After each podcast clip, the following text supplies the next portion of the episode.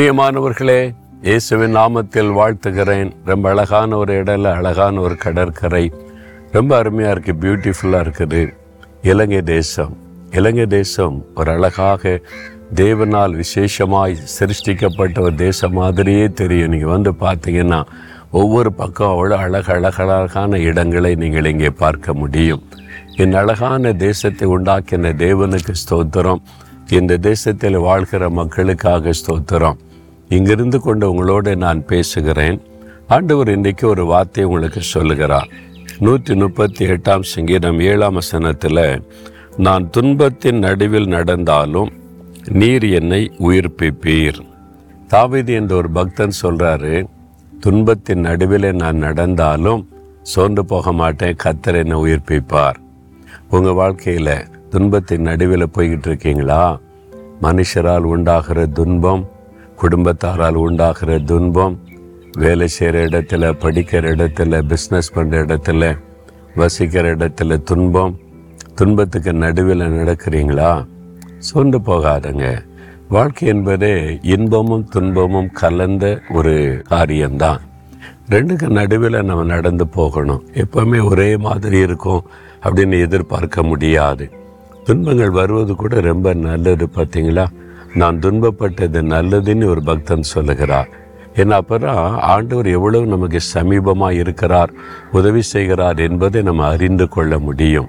நம்ம துன்பப்படும் போது தான் நம்முடைய வாழ்க்கை குறித்து எங்கே மிஸ்டேக் பண்ணணும் தப்பு பண்ணினோம் என்பதை யோசித்து நம்ம சரிப்படுத்தி கொள்ளுவோம். நம்ம துன்பப்படும் போது தான் ஆண்டோர் மேலே ஆழமான விசுவாசம் வைக்க பழகுவோம்.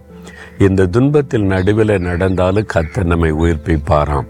நான் கடந்து வந்த பாதை திரும்பி பார்க்கிறேன். துன்பங்கள் பாடுகள் நிந்தைகள் அவமானங்கள் பொய்யான குற்றச்சாட்டுகள் பரிகாசங்கள் இருக்க மத்தியில் தான் வந்திருக்கிறேன். ஆனால் இத்தனை வருட காலமும் கத்தரினை உயிர்ப்பித்து உயிர்ப்பித்து நடத்தி கொண்டே இருக்கிறார்ல சந்தோஷமாக வச்சிருக்கிறார்ல. அதனால் துன்பம் சொல்லி சோர்ந்து போகாதுங்க. இந்த துன்பங்களுக்காய் ஸ்தோத்திர ஆண்டவரேன்னு சொல்லுங்களேன். இந்த துன்பம் வரும்போது மகிழ்ந்து களி ஆண்டவரை துதிங்க அது நன்மையாய் மாறிவிடும். இன்றைக்கு உங்களை கத்தர் உயிர்ப்பித்து கொண்டிருக்கிறார். என் மகனே என் மகளே இந்த துன்ப பாதையில் நடத்துறதுனால நீ சோர்ந்து போனியா?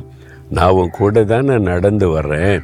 உன்னை தனியாக விட்டு நான் கூட இருக்கிறல்ல இந்த துன்பத்தின் பாதையில கண்ணீர் பாதையில நடந்தாலும் உன் பக்கத்தில் இருக்கிற உன்னை கரம் பிடிச்சு நடத்திட்டு போகிறல்ல இன்னும் கொஞ்சம் நான் தாண்டிடலாம் இந்த துன்பத்தை தாண்டிடலாம் கடந்து போயிடலாம் ஒன்று கடந்து அடுத்த துன்பம் வருது. அதான் வாழ்க்கை.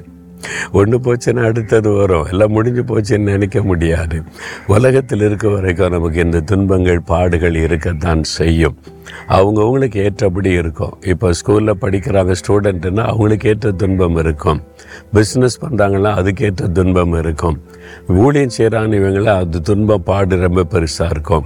ஒவ்வொருவருக்கு ஏற்றபடி துன்பங்கள் பாடுகள் வரும். அதுக்கு மத்தியில் ஆண்டவர் நம்மளை உயிர்ப்பித்து பயப்படாத தைரியமாக நான் கூட இருக்கிறேன் நடத்தி கொண்டே இருப்பார் அப்படி தான் என்னை இத்தனை வருஷ கால ஆண்டவர் நடத்தி கொண்டு வந்து என்னை வெட்கப்பட விடலையே சோர்ந்து போய் முடங்கி போக விடலையே நிமிர்ந்து நிற்க வச்சிருக்கிறார்ல சந்தோஷமாக வச்சுருக்கிறாரில்ல எவ்வளோ மகிழ்ச்சியாக இருக்குது.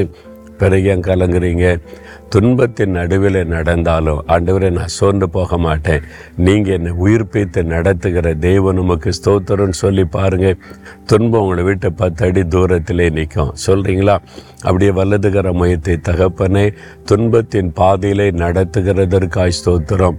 துன்பத்தின் பாதையில் என்னை நடத்தினாலும் நீர் என்னை உயிர்ப்பித்து பலப்படுத்தி நடத்துகிற தேவனாய் கூட இருக்கிறதற்காய் ஸ்தோத்திரம் ஸ்தோத்திரம். இயேசுவின் நாமத்தில் ஜெபிக்கிறேன் பிதாவே. ஆமேன் ஆமேன்